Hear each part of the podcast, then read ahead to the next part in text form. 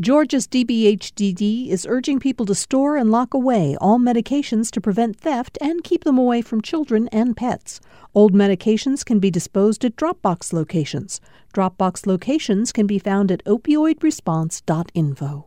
From Georgia Public Broadcasting, this is On Second Thought. I'm Virginia Prescott.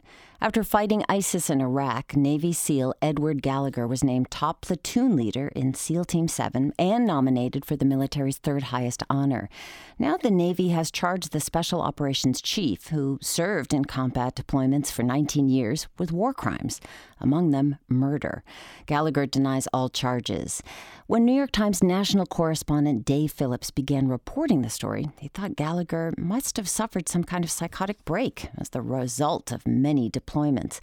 But what Phillips has found through interviews and military documents defied expectations. Dave Phillips joins me now on the line from Colorado Springs, Colorado. Dave, thanks for joining us.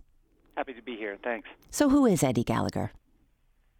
Even amongst the SEALs, who are an elite group of people, he was uh, one of the top. Uh, 19 year career that was sprinkled with all sorts of awards for valor and good leadership. He was a medic, a sniper, an explosives expert, uh, knew almost everything there was about being an elite warrior, and and for years was also an instructor at the SEALs training school, which is called BUD/S. So he was a person with a with a huge personality, and he was a, a legend within the SEALs, highly respected. What kind of charges does he face now? Uh, boy, a host of charges. Um, the big one is premeditated murder. Uh, also, a couple of, of attempted murders, obstruction of justice, uh, drug possession. There had been a couple of, of um, uh, smaller charges for allegedly taking photos and video of, of one of the men that he killed. Uh, those were dropped, but if he's convicted just of the murder, he, he's facing uh, life in prison. Who's brought these charges against him? So that's what's interesting. Uh, the SEALs is a really closed group of people, um, and we know very little about them um, as as journalists. But uh, the charges were brought by his own men. He was a platoon leader in charge of about 20 other SEALs, and what they saw on their most recent deployment to uh, Mosul, Iraq, where they were helping to clear ISIS fighters out of the city, uh, you know, they they said was murder. And they came home and, and very clearly said that to their chain of command. Specific cases of murder. That's right. Well, so when you first learned about the charges, you tried to interview some of these, what, seven commandos, I think, brought the charges? Uh, yes, about that many. Did they talk? No, none of them talked, uh, which is not uncommon. I, I, even if SEALs are not involved in a murder investigation, uh, their culture is not one where, while they're actively serving, they they talk about it or even admit they exist. Um, and then um, you know, add in that now their their own chief is getting investigated, and that makes things uh, really sensitive. And Gallagher's family, on the other hand, has been outspoken about his record. You even interviewed some of them, but let's listen to one. This is Eddie Gallagher's brother Sean on Fox News. If you were to literally create or imagine what a modern day war hero would be, it'd be Eddie. Uh, now, he's just like any other special operator. He's humble. He would say that I'm just like the rest of the guys, but even among his peers, he stands out. Sean Gallagher went on to call the charges against his brother fake news. And you, David, spoke with his family. What did they tell you? I was really hoping that, that they would speak to me, and lucky enough that they did, because I wanted to understand more about his time in the SEALs leading up to when things allegedly went wrong. You know, had he been uh, wounded in some way? Had he been um, treated for post traumatic stress disorder? Were there warning signs along the way that maybe here was a guy who, after you know numerous combat deployments, was wearing out? And what was interesting is his wife said, you know, emphatically no. Mm-hmm. You know, Eddie is a total professional. Uh, he is used to this type of stuff. He he thrives on it. You know, um, he knew exactly what he's doing, and she said essentially, I've I've never seen any signs of any sort of injury like that. And what she said really startled me. You know, I was looking for an explanation of then how this could happen, and she said it didn't happen. Uh, what happened is that Eddie Gallagher is such a demanding uh, boss, a man with such high standards, that the man, the the men serving under him in in Iraq didn't like him, uh, couldn't meet his standards, and Hmm. so they started concocting a plan to uh, get him out. They figured if we can make allegations against him, he'll be removed. And she said that's what happened. Essentially, this is all lies made up by the men who serve under him. Well, you filled a lot of that information out by obtaining more than 400 pages of confidential documents from the Navy's criminal investigation. What did that report include? And I'm wondering about specifics. When you talk about premeditated murder, did he assassinate someone without an order from the top? Yeah. Um, so this was sort of unprecedented because within this report is is summaries of interviews with uh, more than a dozen SEALs. So we were able to hear the SEALs we weren't able to speak to, and what comes out is they say that he he repeatedly showed just complete disregard for both the men in the platoon and civilians in the city. He would uh, spray neighborhoods with heavy machine gun fire with with no apparent targets. He would fire shoulder launched rockets into houses for no clear reason. Uh, and there were specific cases where they say he killed people in cold blood. Uh, specifically, uh, three instances. Uh, in two of them, he spent a lot of time uh, in a hidden sniper nest where he would shoot targets in the city. And other snipers said that that at times he also shot uh, a young unarmed girl uh, and an old man um, uh, and killed them. And then the last one, the one that he faces premeditated murder charges for, is a stabbing. Um, and that is a case where there had been a firefight. Um, Iraqi troops brought in a ISIS fighter who was probably somewhere between 14 and 17 years old. This fighter had been wounded in the fight but was still conscious and the SEALs started uh, rendering uh, medical aid to him, as is expected in, in their rules of engagement. Um, uh, he's lying on the ground getting medical aid from a medic and a couple other SEALs when the SEALs say uh, Chief Gallagher came over and stabbed this fighter in the neck and torso and killed him. And so he's facing charges of, of premeditated murder for that captive's death.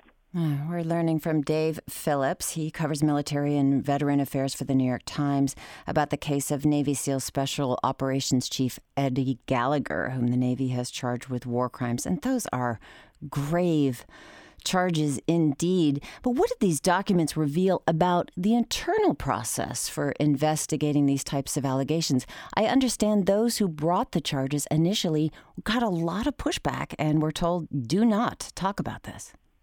You know, I think for me, as somebody who's reported on the military for years, this was the most eye-opening thing. The type of thing that that normally is is extremely difficult to report because these these communities are so insular. Uh, so within this this uh, trove of documents, yes, the SEALs who are interviewed all talk about how they uh, witnessed their chief uh, stab this this ISIS captive or how they witnessed him shooting up neighborhoods and, and shooting at civilians. But they also talk about how they tried to report it.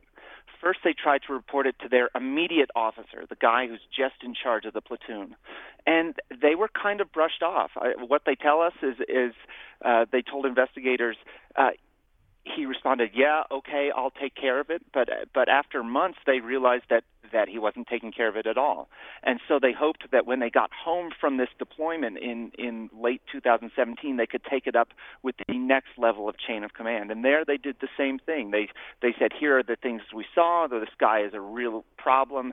We need you to do something." Same type of response. Okay, we'll take care of it, but don't report this this farther up. And uh, they got frustrated because over months uh, they realized that no one was taking care of anything. What they saw is that their chief seemed to be uh, being allowed to get away with, with what they say was murder. And they went back repeatedly to their chain of command and, and were told, you know, hey, dis- don't worry about it or decompress. They were warned this could ruin your careers and take down a lot of other SEALs. Uh, now, here's what we don't know. What we can't tell from the documents is the tenor of this. Is the leadership worried because they think this whole thing's going to blow up in the faces of young SEALs and they're trying to protect these guys so they can go on and have a, a career and live their lives? Or are they trying to protect someone who is is a beloved and well known peer? Mm. Uh, that's unclear. But certainly, what the SEALs who tried to report this say to investigators is is they left with the impression that they were supposed to stop talking about it. Yeah. Chief Gallagher does go on trial in May, and you wrote in the Times that the outcome is anything but clear. Gallagher's family has attempted to discredit the younger Navy SEALs who reported him the charges and the Navy prosecutors who have brought them as well. Gallagher's brother Sean, again, uh, also said the case has created a morale issue for the military. Here's what he told Fox News. This is ripping the military community apart. This is a morale issue. Oh, yeah. They're looking at this and saying, well, if it can happen to Eddie with his service yep. record, it can happen to me. Well, this is uh, the big question here. The, the, Navy SEALs, of course, this elite force, have done amazing work in the theater of war, but their reputation has been somewhat tarnished in past years. What do you think is going on there? And, and tell us a little bit about those cases and how morale is now in this in this fighting force. Well, there have been a handful of high-profile cases where Navy SEALs are getting. Uh, investigated for theft, for drug use, for uh, illegal deaths, uh, for murder. Um, and that has caused the leadership to to publicly announce, "Hey, we're going to step back and we're going to look at culture. We're going to look at training because we think there is a problem here." And what what uh, SEALs have told me is there's sort of a tension within this community. This is a, a community of, of Navy personnel that view themselves as very much outside of the Navy. They do something different. They they work by their own rules, and to some extent, there's a subculture in there who who are called the pirates, who uh, feel like they need to be a little bit above the rules because they do a dirty job that no one else can do and there's there's a swagger and a respect uh, afforded to guys who are in that subculture in the SEALs. You know, they're seen as the bad boys who are going to get stuff done. And there's another side uh, within the SEALs that says, no, that's really dangerous. That's a slippery slope, and it's not who we are. We we are a an organization that needs to, by the very nature of our work, uh, uh, follow rules very closely. And there is a clash that I think we see playing out here. You know, uh, uh, people described Eddie Gallagher to me as a bit of a pirate, and obviously the men who who uh, turned him in didn't feel like he was was acting as he should. Uh, now, those men have have received a lot of blowback in the SEAL community, both active duty and veterans. I think to some they're seen as traitors, mm. and so we're we're seeing this fight play out of of what is the duty of a SEAL? Is it to obey the letter of the law, or is it to stand by the other men that they went to war with? Um, Dave, we're going to be speaking with a clinician in just a minute. I know we have to let you go in a couple of minutes, but hope you'll hang on with us. You mentioned PTSD and Gallagher's wife uh, telling you that PTSD was not a factor. And we, but you know, you recently reported that the military wants better tests for PTSD. What kind of options are being explored? And I'm sorry, we have just 30 seconds. We can pick this up after. Yeah, I, you know, um, there's all sorts of options. It used to be you had to talk to people to figure out if they had PTSD, a psychologist. Now we're starting to look at actual laboratory test that might be able to give you know a positive result so that they can get treatment. That's New York Times national correspondent Dave Phillips covering military and veterans affairs. Please stay with us for just a moment. We're going to be back with Liza Zwiebach. She's in the studio to help us understand more about PTSD. She's Associate Clinical Director at Emory Healthcare Veterans Program. Stay with us. This is On Second Thought. I'm Virginia Prescott. Any thoughts? Join our Facebook conversation. Our Facebook group is GPB Radio's On Second Thought. We'll be back.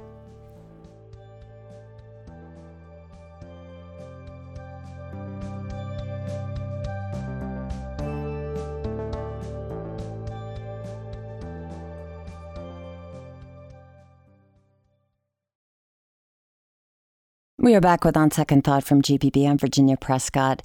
Georgia is home to hundreds of thousands of military veterans and boasts tens of thousands of active duty and reserve personnel. And with those numbers often comes four letters PTSD. Well, later in the show, we're going to talk about a play about how the effects of PTSD, post traumatic stress disorder, play out in one couple. Symptoms range from nightmares to those as severe as suicidal thoughts. But first, we've got Dave Phillips still with us. He covers military and veterans affairs for the New York Times. Liza Zwiebach is with us in the studio to help us understand more about PTSD. She is Associate Clinical Director at the Emory Healthcare Veterans Program. Hello, Liza. Hi. All right, Dave, I just want to, I know we have a, just a couple minutes with you, so I uh, want to pick up on what we were talking about earlier. The Navy was sued last year over alleged discrimination against veterans with PTSD by the Naval Discharge Review Board. This board rejects nearly 85% of requests from upgraded benefits relating to PTSD. This is compared with 45% in the Army. So, what came of this case? you got me. You got me on that one. So there's been a there's been a real problem with these boards in, in looking at PTSD and, and approving it, and I I think it underlies a bigger issue is that that the military and the VA have a, a a real difficult time saying what is PTSD and what is not definitively. Yeah, and there are people, patients who will downplay their symptoms, and there are people who will exaggerate their symptoms for various reasons, and so it leaves clinicians and the government, who I, I think probably want to do a decent job of defining this, kind of in the dark. Liza, Eliza's, uh, uh, she's nodding her head here. What do you want to say? Yeah, I couldn't agree more. Um, it is very hard, I think, to agree on uh, what is a PTSD diagnosis, kind of from person to person. And I think it's very often the case, um, exact, exactly, excuse me, as being said. Um, that there may be disagreement um, in whether a particular person has PTSD or does not. We're going to pick up with Liza in just a minute, but uh, Dave, before you go, I want to ask about your reporting you've done on some innovative treatments for PTSD. Last year, in fact, reporting on a new study that shows that the street drug ecstasy could be a promising treatment for PTSD. What's in that study?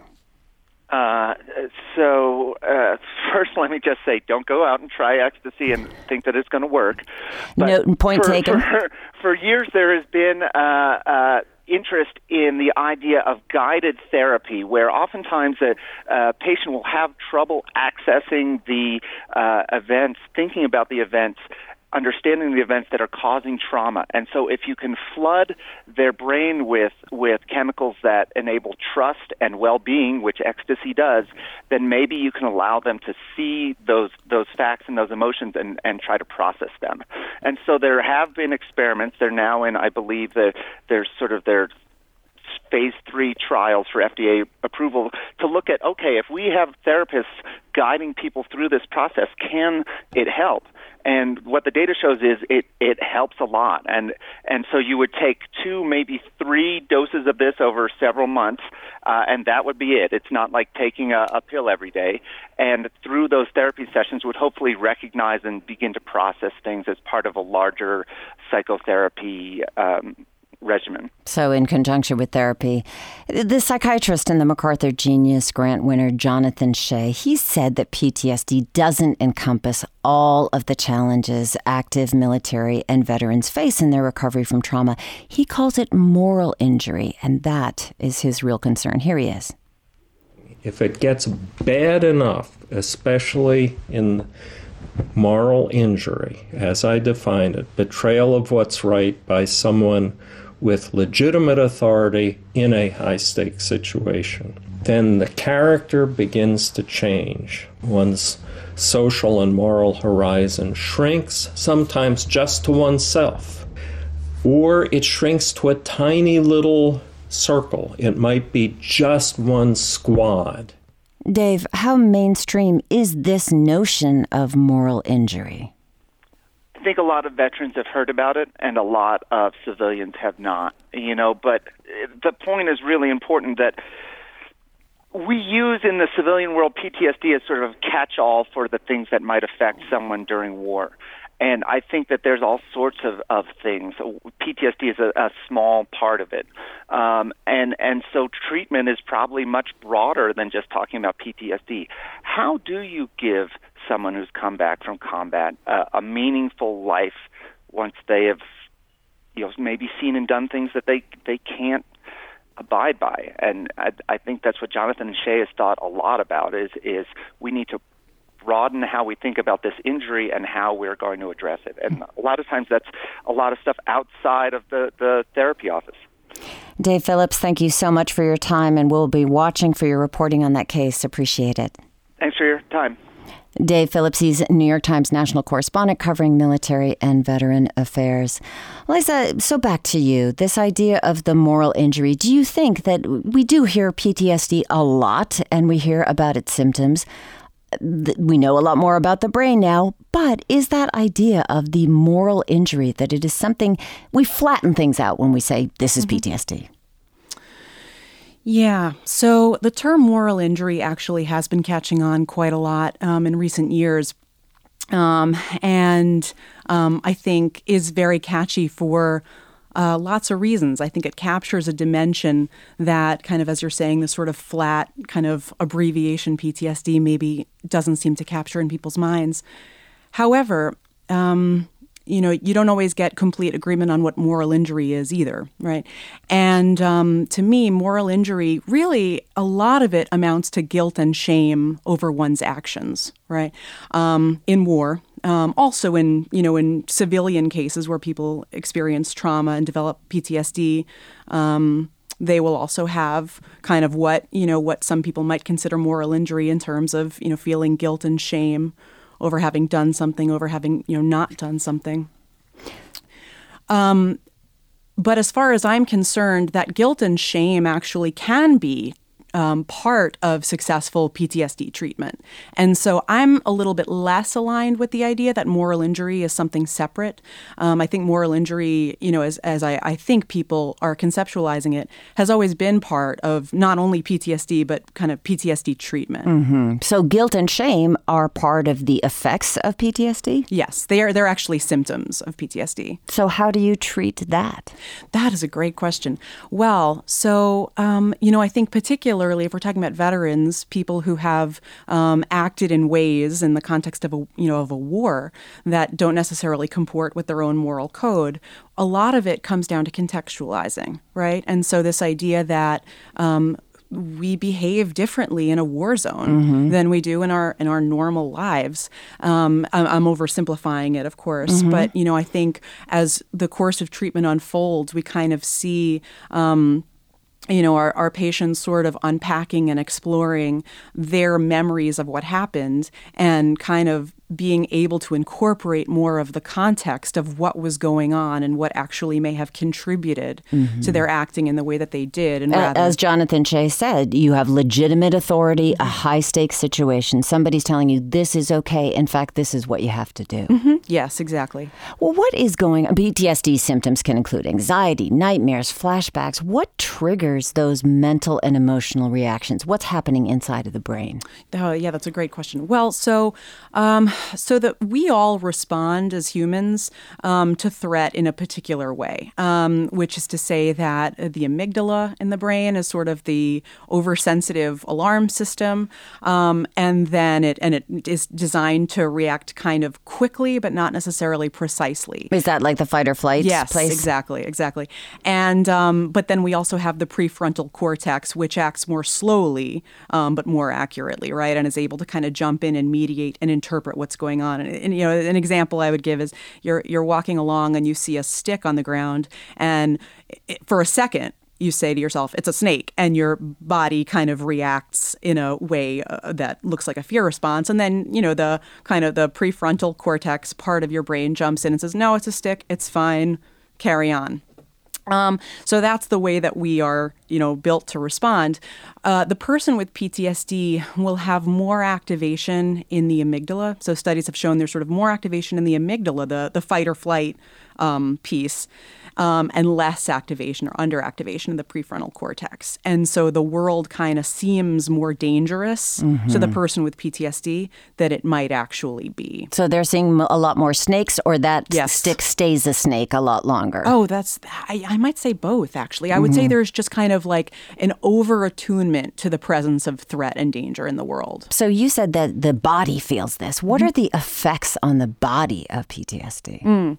Um, there is um, so so I will say it's uh, you know I I myself am not an expert on the effects on the body. I'll just kind of talk a little bit basically about how um, the body is not meant to be constantly in fight or flight. You know, fight or flight is meant to be a real momentary kind of life saving um, adaptive response. The person with PTSD spends more of their time in fight or flight than is optimal, right? And so a lot of stress hormones are flooding the body more than is ideal. And that tends to have, I'm just going to speak broadly, kind of long lasting effects um, on the organs, on the heart, so on and so forth, on just kind of overall um, adaptive functioning.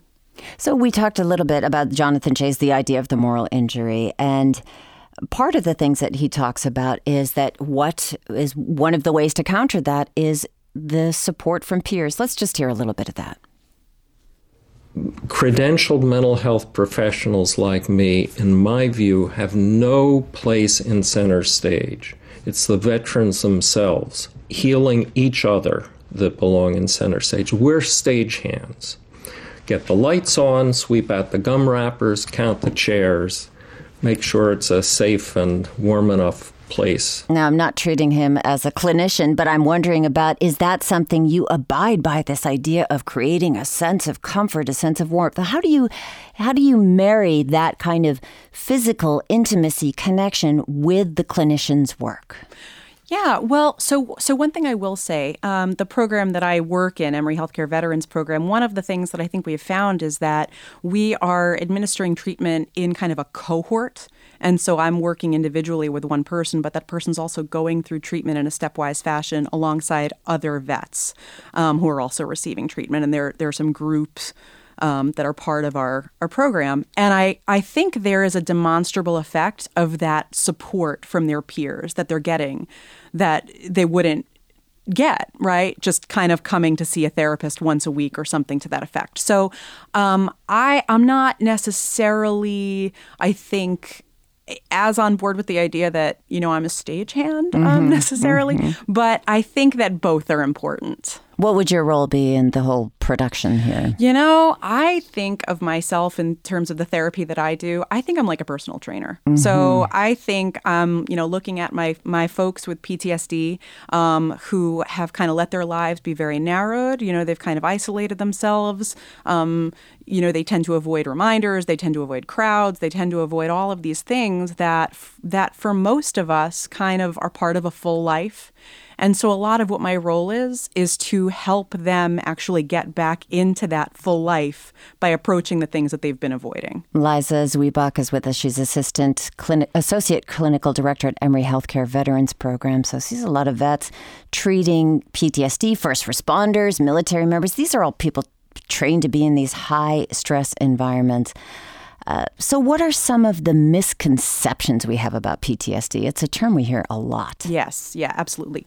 Um, well, I, I, heard, I think I heard you say before that um, there's a tendency to to kind of lump everything mm-hmm. um, into the the category, the umbrella of PTSD. That if somebody has a trauma history, then boom, they have PTSD, and that is not so.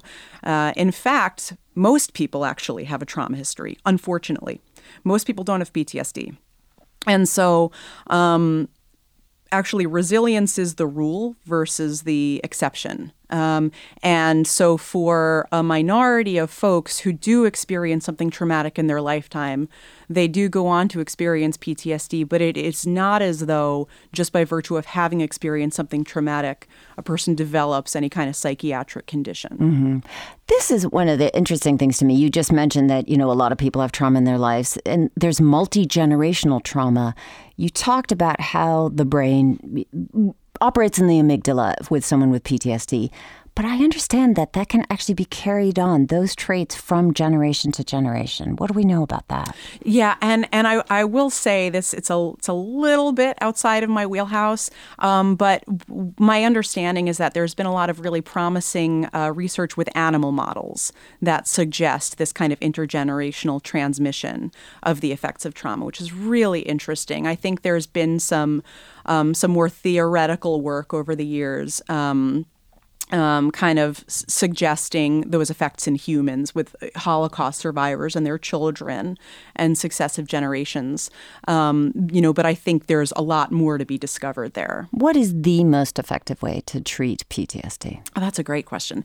There are several very, very well supported uh, methods for treating PTSD. So within the, the kind of the category of psychotherapy alone, um, there are, I would say, three empirically supported treatments, evidence based treatments.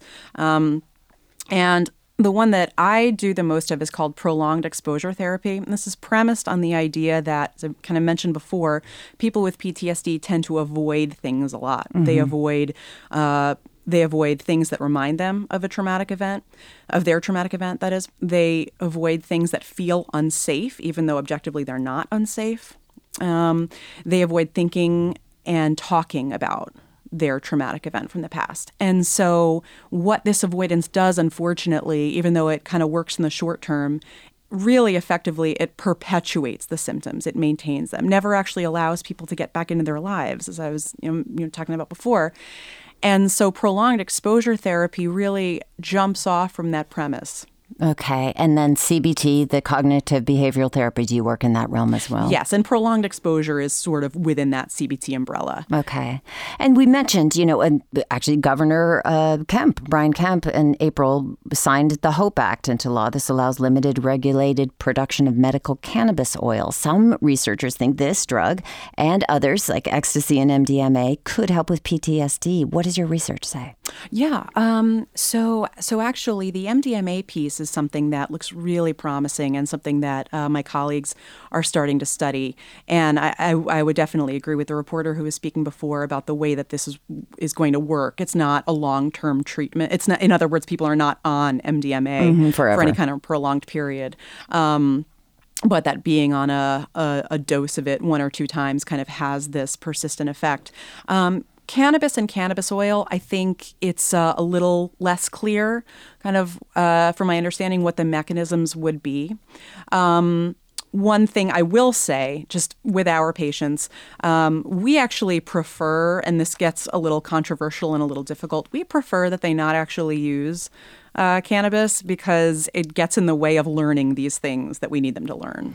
Liza Zwiebach, thank you so much for speaking with us. I'm sorry you can't stick around to analyze the, the folks in the play that we're going to be speaking with in just a minute. Thank you for your time. Thank you. She's Associate Clinical Director at Emory Healthcare Veterans Program. We're back with On Second Thoughts. This is Georgia Public Broadcasting, and I'm Virginia Prescott.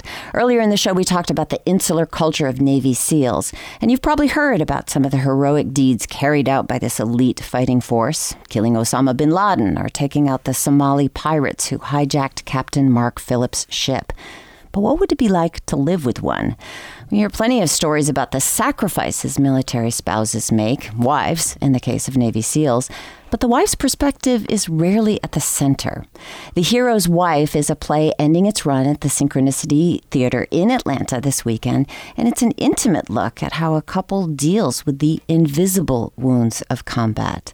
Rebecca Robles plays Carissa, the young wife of retired Navy SEAL Cameron, played by Joe Sykes, and Rachel May directed the play, and they are all here with us this morning. Welcome. Good morning. Thank, Thank you. you. Thank morning. you so much for being here. Rachel, I want to ask you about the origins of the play. It was written by Aline Lathrop, and I guess she read about a Navy SEAL, and this inspired it all. Yeah, she read an article called uh, "The Man Who Shot Osama bin Laden Was Screwed," and it was, uh, you know, we had all lauded SEAL Team Six, and uh, this article was about the man who ostensibly could have been the one who actually pulled the trigger on that shot, and he had no health insurance. He was now out of the service. He had not gotten his pension or his benefits.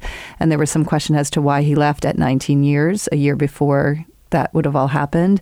And it really talked about how, as a veteran who was one of the most lauded veterans of all time in our country, was now sort of left out in the cold and didn't really have anything. Yeah, these are people who are just often held up on pedestals. Men used to being uh, in the company of men, their strength, capacity, a lot of machismo. Joe, how did you, as an actor, embody that kind of backstory? Oh, a lot of push-ups to begin with, and a little bit of creatine. Uh, but no, I um, I, I have one buddy at work who is this army vet, and he told me about his experiences. And I actually had him read the pay, play, mm. and he said everything that's going on is spot on to what happens to people when they come back. Uh, the depression of not being able to leave your house because you're scared that something horrible will happen to you. That that bubble of security that we all have in our society, yeah. it goes away when you experience that trauma, and it's hard to come back to it.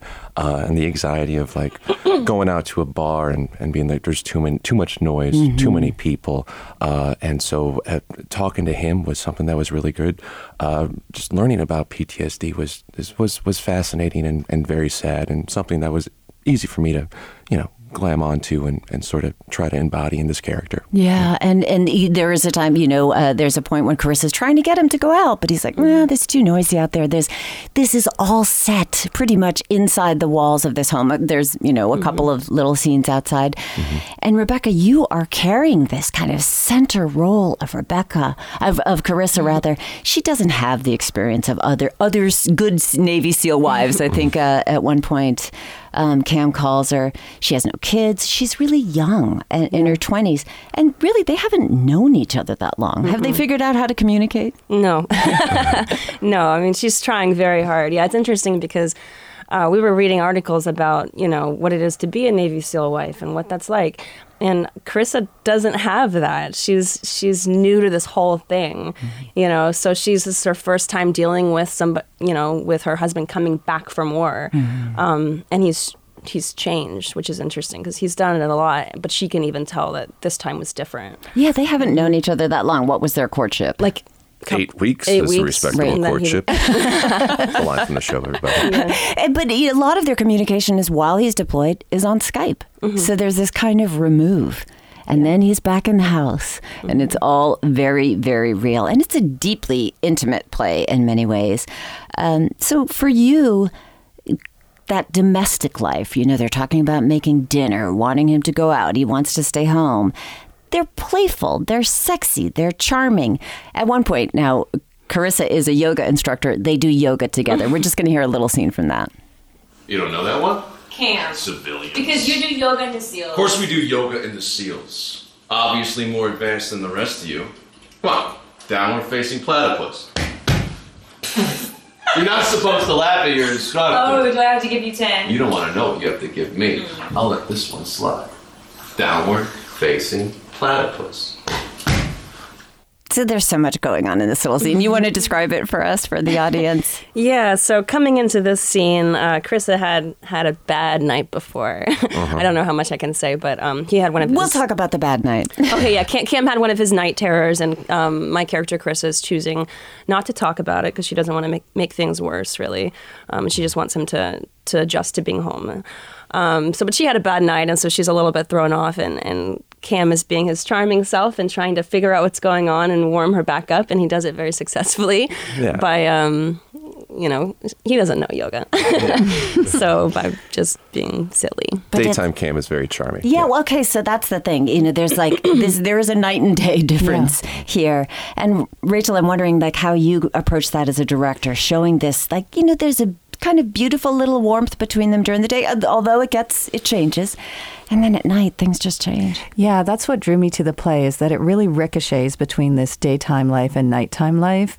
Um, and the nights are brutal and uh, dangerous, and Cam is doing things that he doesn't know he's doing. Mm-hmm. And uh, Carissa has a choice. She says, you know, she has to decide: Am I going to tell him where the danger is? He might kill himself out of guilt, or something else might happen, or can I find a way to get strong enough to meet him where he is in his brokenness mm-hmm. and then mm-hmm. find a way for us to get through this? And she works through and chooses the latter, which is a really powerful choice.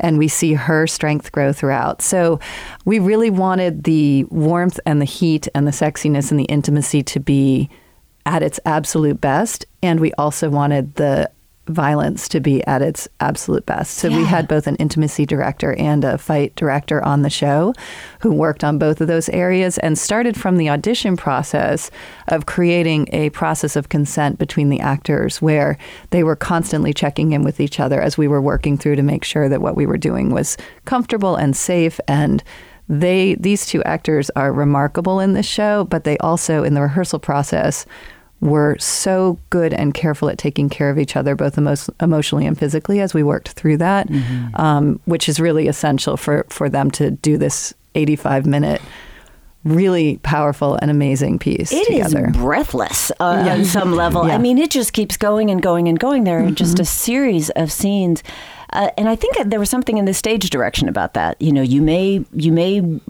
feel the tendency to want to pause, but don't. Yes, and we don't. Yeah. We try to never stop. Yeah. Well, I, I would love to ask more about the, the, you know, the violence coach, the intimacy coach, because so he flails at night, and and you know he's a powerful, he's a jacked guy, and you're a jacked guy is what I'm really mean to say, Joe. Um, but the, but that's terrifying for Carissa, and I wonder what was that was like for you as an actor, Rebecca. Dealing with those scenes. Yeah.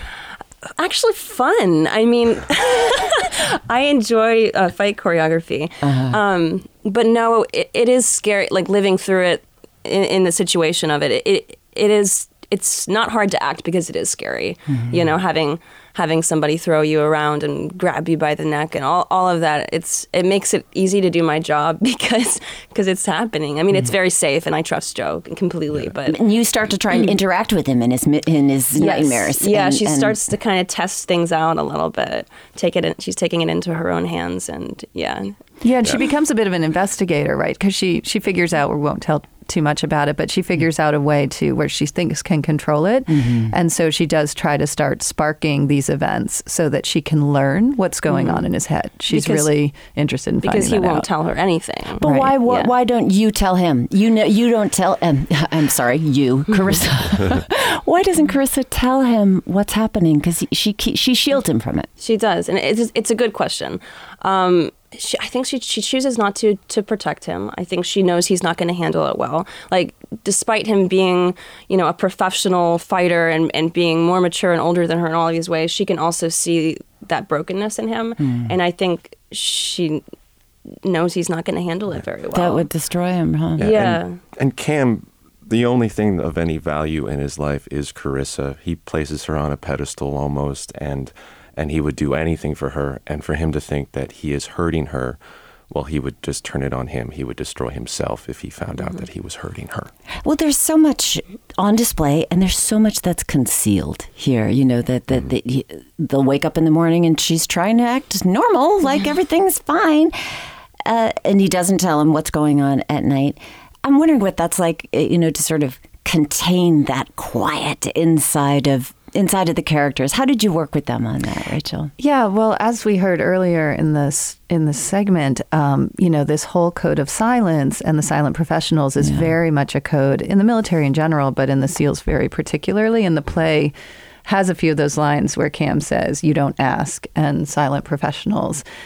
And I think these wives are really used to having them having the, the men come back and not hearing anything. And their role when they're doing their skype calls is to say everything's fine. The house is good. Everything's great. We read, we read a bunch of articles about um, seals who came back from deployment and they got back at a different time than was expected.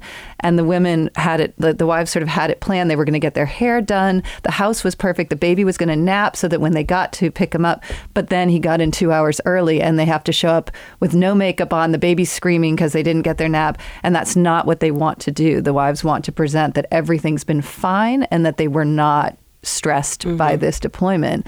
But as rebecca said carissa didn't have that practice. This is her first go at it. Um, So, but she's still trying that. She's still trying to do all of those things to make it sort of perfect for him, So she's doing just as much to contain it as he is with containing what his experience was. That's Rachel May. She's director of the play The Hero's Wife. It's running th- through this weekend at Synchronicity Theater in Atlanta. Rebecca Robles is with us. She plays Carissa, the young wife of retired Navy SEAL Cameron, who is played by Joe Sykes, who is also with us.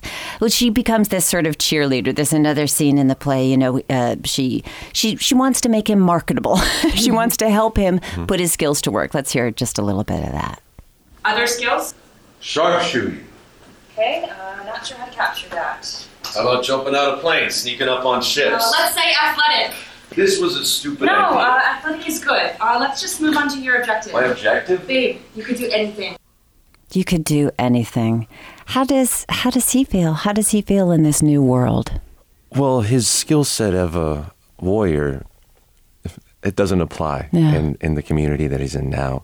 And that's something, this low self esteem, where you, uh, in this most dangerous place in the world, you were powerful and in control and you knew your role and how to accomplish your goal.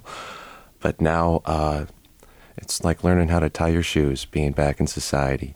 You don't know how to do it. Don't worry, folks. I can tie my shoes. Um, but yeah, it's it's it's low self esteem and a lack of value. Hmm. That is something that. Talking to my army buddy, he was saying that's something that's real for veterans. Yeah, and, and, and it's part of the attraction. I mean, they meet, they talk about how they met, and there's, mm-hmm. you know, this mm-hmm. beautiful scene that they evoke, and he basically jumps out of a plane and he looks fantastic. Mm-hmm. And so that's part of the attraction. So it's her attraction to him. It's very, gla- it's hot. And maybe his attraction to himself on some level. So she's trying to, what, make him feel what? That he's still that that he still has value even though he's not what he he's not doing what he he's done for his whole life basically and I, I think you know Carissa sees all this potential in him um, but he doesn't see it in himself so And she wants to fix him. yeah, yeah. She's, but, but but there's something else. There's a transformation going on within her. How did you uh, navigate that from, uh, you know, the fresh wife, your your husband's back home to to deepening that resilience, as as Rachel called it? Yeah, I mean, it's something that it's taken a while to figure out. um, but I think it's just there's a building frustration uh, as we go along in the play of like, this isn't working, this isn't working. Uh, she keeps hitting these walls. Uh, and I think you just have you have to get to that she has to get to that point there's no there's no other way and especially when we get to a scene where it becomes very clear that um, telling him would mean that he would probably you know commit suicide so She also takes on some of his techniques, right? So uh, in the SEALs, it's BUD/S, not boot camp, right? And and Cam says we run with a boat on our head and BUD/S. Like I mean, they literally like drown themselves, and I mean the training is insane. And I think that Carissa tries a lot of her techniques and her tactics. I'm going to get his resume. I'm going to give him self empowerment. I'm going to tell him I value him. I'm going to be loving to him. And somewhere along the way, she realizes that those techniques are only going to go so far, and she also has to learn some of some of his techniques. Um, and so I feel like it's her BUD/S training, like we see her going through that strengthening and that sort of what are some of the strong responses that she can use that will actually speak to him at, at in, in the way that he thinks. Yeah. Um, I think sometimes this is a huge generalization, but as women, we we go for the more sort of encouraging, loving. This is how it's going to work, and I think for Cam particularly. He's going to need a little bit more tough love in some instances, and so she she really sort of learns some of those tactics Right. from him. It's an so adaptive He doesn't response. realize he's training her, but he, he is. yeah Well, this is something that Synchronicity has partnered, partnered on this play and in the past with United Military Care and Veterans Empowerment Organization, aiding in rehearsal process and also doing talkbacks. And I'm wondering what kind of things you've heard from the talkbacks. Do you guys want to talk about Sunday? Oh, well, I mean, it was an honor. Uh, I, f- I forget the gentleman. Tyler Ty- from yeah. Veterans Empowerment Organization. Yeah, I mean, when it was the inside scoop, so you get some ice cream and then we have a talk back. uh, and so I got my ice cream, and the guy comes right up and shakes my hand, and he's like, "This was really great," and that's just an honor for for for, for him to say that to me. Um, but in the audience, uh, like many people. Uh, it was an older crowd on Sunday, but they were talking about their their parents who were in World War II and how they would drink and they'd shoot that gun every once in a while, and you wouldn't talk about it. Yeah. And that was back then, and here we are now, and so maybe we are making some advancements as far as a discussion, a conversation being held.